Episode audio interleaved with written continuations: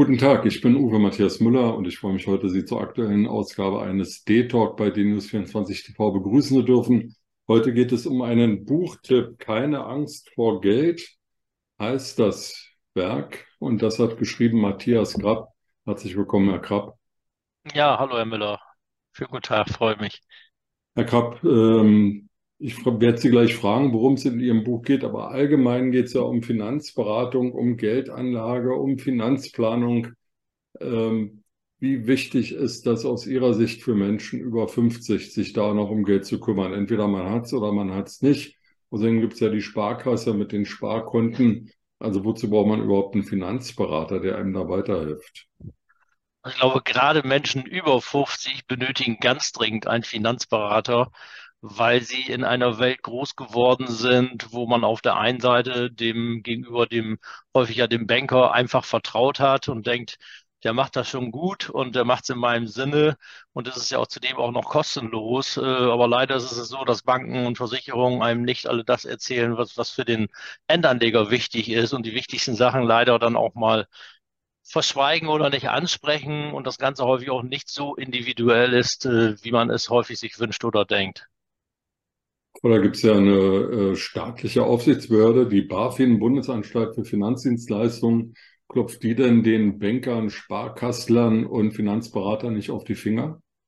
Äh, anscheinend nicht, denn will man nicht so viele Finanzskandale und schlechte Erlebnisse bei den Anlegern äh, sehen, äh, wie wir sie jetzt erlebt haben, weil die BaFin ja nun mal einen ganz anderen Fokus hat und sich auf ein anderes Feld konzentriert und, und auch gerade, sag mal, in vielen Bereichen häufig dann ja nur rechtlich geprüft hat, aber auf die wirtschaftliche Sinnhaltigkeit beispielsweise von Produkten überhaupt nicht eingeht, sondern nur prüft, ob dies rechtlich so korrekt ist. Und, und rechtlich war ja immer alles korrekt und äh, die Seiten der Anbieter waren gut abgesichert, hat aber äh, auf der anderen Seite bei den Anlegern ja auch zu sehr viel Verlusten schlechten Finanzergebnissen und Erlebnissen geführt. Und ähm, das war ja auch Aufhänger des Buches. Im Endeffekt zu so vielen negativen Erfahrungen, dass die Menschen heute gar nichts mehr machen oder wieder blind zur Bank laufen, um vielleicht einen Zins von zwei Prozent zu erhalten, aber dabei vergessen, dass die Inflation sieben, acht Prozent ist. Oder ein Haus kaufen oder eine Wohnung kaufen und dann die, die Heizung austauschen müssen. Also ja, genau. In Ihrem Buch Keine Angst vor Geld geht es um Max Pinsel auf 160 Seiten. Was ist denn mit Max Pinsel los und was ist Besonderes an ihm?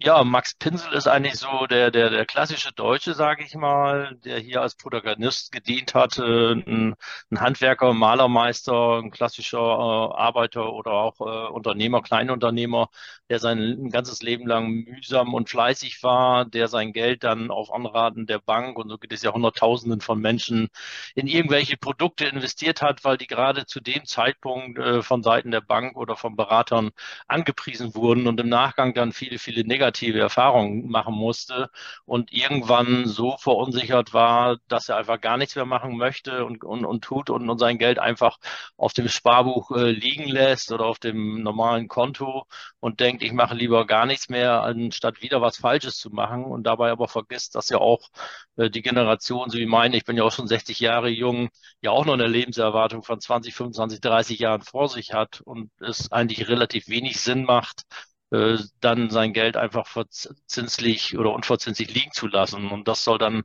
auch ein Appell sein, deswegen in äh, Romanform wieder Vertrauen in die Einfachheit der Geldanlage zu gewinnen und auch äh, wieder Mut zu finden, sich damit zu beschäftigen und einfach nur auf das Wesentliche zu fokussieren, was wirklich wichtig ist. Und dann kann man auch eigentlich keine Fehler bei der Geldanlage machen. Also ich glaube, dass in Deutschland die Leute ja relativ wenig äh, Finanzwissen haben, anders als in anderen Ländern. Ich will gar nicht von den USA oder Großbritannien reden, aber auch in Holland ähm, wird ja schon in der Schule gelehrt, was eine Aktie ist oder was ein Wertpapierfonds ist. Und äh, über die private und vor allem die betriebliche Altersvorsorge ähm, wird dort der Lebensstandard im Alter gesichert, nicht über die gesetzliche Rente wie das uns ja immer noch eingeredet wird, dass wir von dem, was aus Berlin, vom Berliner Platz da ausgezahlt wird, im Alter gut leben können, was also schon zu Norbert Blüms Zeiten ja nicht so war und heute schon gar nicht mehr so ist. Ähm, also ich behaupte mal, die Deutschen wissen viel zu wenig über Aktien, viel zu wenig über Fonds, kümmern sich viel zu wenig darum, Ähm, und auf der einen Seite rennen sie dem großen Geld, den großen Gewinnversprechen hinterher. Auf der anderen Seite wollen sie aber auch gar kein Risiko eingehen und es soll möglichst alles sicher sein, aber das bei hohen Erträgen. Und das kann ja irgendwie nicht funktionieren, oder? Das ist leider genau, wie Sie so sagen, auch unsere Erfahrung, die wir immer wieder feststellen. Und deswegen ist es unsere Mission und Vision, um Deutschland zum besseren Platz für Anleger zu machen, dort äh, Finanzwissen zu vermitteln. Dafür haben wir auch 2021 die Auszeichnung als einer der besten Finanzdienstleister am freien Markt in Deutschland bekommen, weil wir sehr viel Wert auf Wissensvermittlung legen. Das machen wir über einen Podcast, das machen wir über entsprechende Videos zur Aufklärung für unsere Mandanten im Vorfeld. Also wir setzen sehr viel Wert auf Wissensvermittlung, weil ja leider die Politik und auch die Lobbyisten aus meiner Sicht massiv diese Finanzaufklärung und Weiterbildung bisher verhindert haben. Und wenn, dann war sie definitiv nicht im Interesse des Anlegers, sondern halt eben Produktgeber gesteuert, wie beispielsweise Börsenspiele in, in Schulen, wo dann über zwei, drei Monate, ich sage mal, das Zocken mit Aktien gelernt wird, anstatt es richtig zu verstehen, dass Aktien und Unternehmen eine sinnvolle Investition ist, wenn man breit streut und, und den Fokus richtig hält, äh, dann besteht dort kein Risiko, sondern eigentlich nur Renditechancen. Also was Schüler anbelangt, ich kann mich erinnern, ich habe mal für eine Bank gearbeitet, das war aber im letzten Jahrtausend, nicht nur im letzten Jahrhundert, sondern sogar im letzten ja. Jahrtausend. Und einer meiner Aufgaben war, Schulklassen durch die Bank zu führen und mit denen dann auch an die Börse zu gehen und denen so ein bisschen das Parkett da zu zeigen. Ähm, das Interesse war nie besonders groß. Bei der Börse gab es dann, in der Börse gab es dann immer noch eine Cola und eine Bockwurst. Das wäre heute schon gar nicht mehr möglich. Bockwurst. Ja. Ne, so, aber damals ging das noch. Aber selber in die Schulen zu gehen, das war ähm, nicht so erwünscht. Also da vor den Klassen mal so eine Unterrichtsstunde über Finanzdinge zu reden, das gab es nicht. Und wenn ich an meine Kinder denke, ähm, also die haben da in der Schule auch nichts gelernt und sind rausgegangen aus der Schule und, und wussten eigentlich gar nicht, wenn sie einen Vertrag unterschreiben, was sie da unterschreiben. Das ist, glaube ich, ein riesen Manko und auch das Internet hilft ja da nicht so viel, auch wenn man viel online machen kann. Aber auch da gibt es eben so eine Informationsflut und die Einschätzung dessen, was seriös und richtig ist und das, was Abzocke ist, fällt da doch recht schwer, finde ich. Ja, das sehe ich genauso, weil im Internet sprachen Sie gerade an, sind mittlerweile sehr viel sogenannte Finfluencer oder informatorische Menschen unterwegs. Ähm, bei dem einen oder anderen hat man dann den Eindruck, die haben dann fünf, sechs Bücher gelesen und sind dann selbsterklärte Experten. Ich selber war ja auch 25 Jahre auf der Seite der dunklen Macht, wie ich immer so schön sage, im Bankensektor tätig. Äh, seit 15 Jahren jetzt eben auf dem anderen Weg, das Ganze honorarbasiert und auf wissenschaftlicher Basis. Und wir tauschen uns aktiv immer noch sehr stark aus. Wir sprachen ja davon mit amerikanischen, englischen oder auch mit holländischen Kollegen, wo ja nicht nur die die Finanzbildung in den Schulen sehr hoch aufgehängt wird, sondern auch dieser honorarbasierte Ansatz äh, halt eben kundenorientiert, ohne Provision im Vordergrund steht. Und, und das wird leider Gottes, und da sind die Lobbyisten in meiner Wahrnehmung immer noch dermaßen stark und die Banklobbyisten ist ja die größte Lobbyistenbranche in Deutschland. Äh, die haben es wirklich bisher exzellent geschafft, dort, wie gesagt, eigentlich mehr für Unkenntnis zu sorgen und äh, ein Vertrauen aufzubauen in die Richtung, äh, vertraut man der Rente und vertraut eu eurem Banker, dann ist alles gut. Ja, und wir erleben in unseren täglichen Gesprächen auch mit sehr vermögenden Menschen, erfolgreichen Unternehmern, äh, oder auch von anderen Berufsgruppen, dass sie im Beruf sehr erfolgreich sind, aber das Finanzwissen wirklich sehr, sehr gering ist, häufig da eine absolute Selbstüberschätzung auch besteht mit dem Finanzwissen. Die Menschen sind zwar in dem Bereich Finanzen, Betriebsfinanzen sehr gut unterwegs, die kennen sich mit Bilanzen G und V und allem aus, aber unterliegen da vielen Fallstricken der Geldanlage und das war eigentlich auch so auf das Buch bezogen für mich die Motivation, mal einen unterhaltsamen Roman zu schreiben, das in eine Geschichte zu verpacken und mit Informationen zu verbinden, um die Leute ein bisschen zu motivieren und zu sagen, hey, es gibt doch einen anderen Weg. Jetzt möchte ich mich da doch mal wieder mit beschäftigen, aber ich weiß auch, welche Fragen ich vielleicht mal einem Berater stellen muss.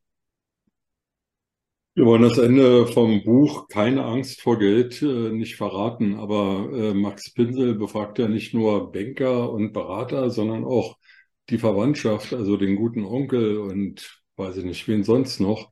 Ist das Vater. immer eine gute, hm? Ist er sein Vater Ist das eine gute Idee, da ähm, sozusagen über Verwandte Honig zu saugen? Ähm, sind die da kompetenter als der Sparkassenmann hinter dem Schalter oder hinter dem Panzerglas?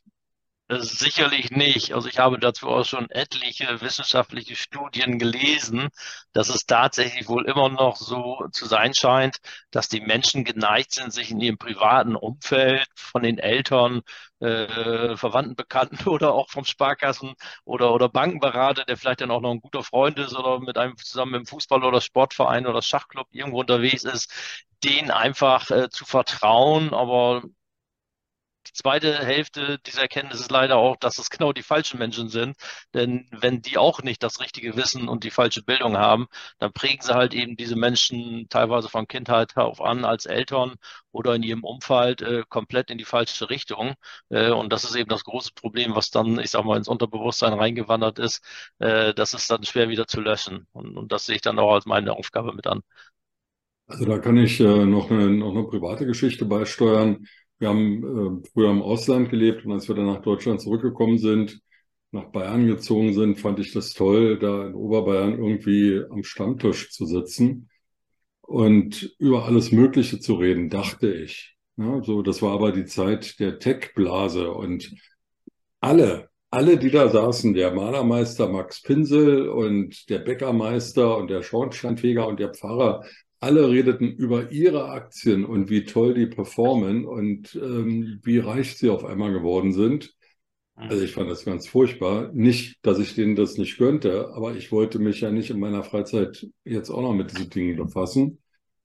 Und von einem Tag auf den anderen ging es wieder um Kinder, Frauen, Autos, Fahrräder, Fußball und was auch immer. Und da habe ich gesagt, Jungs, was ist denn eigentlich los? Was ist denn mit euren Aktien?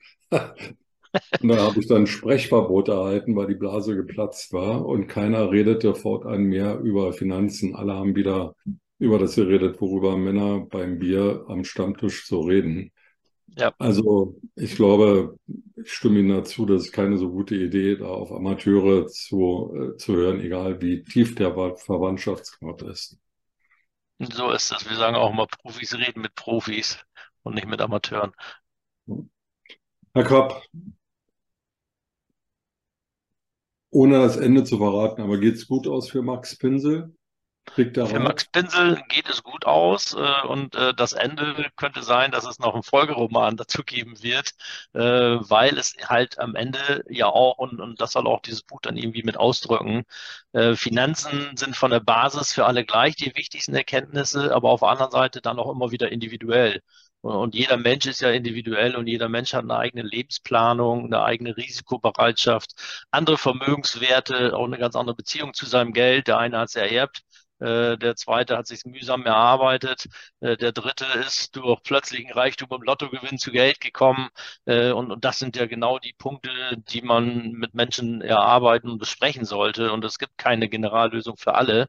Aber am Ende ist, sollte es schon so sein, dass die, die, die Basis und dessen, wo ich mich bewege, für alle dann doch alle gleich sinnvoll ist, worauf man dann am Ende darauf zurückgreifen sollte.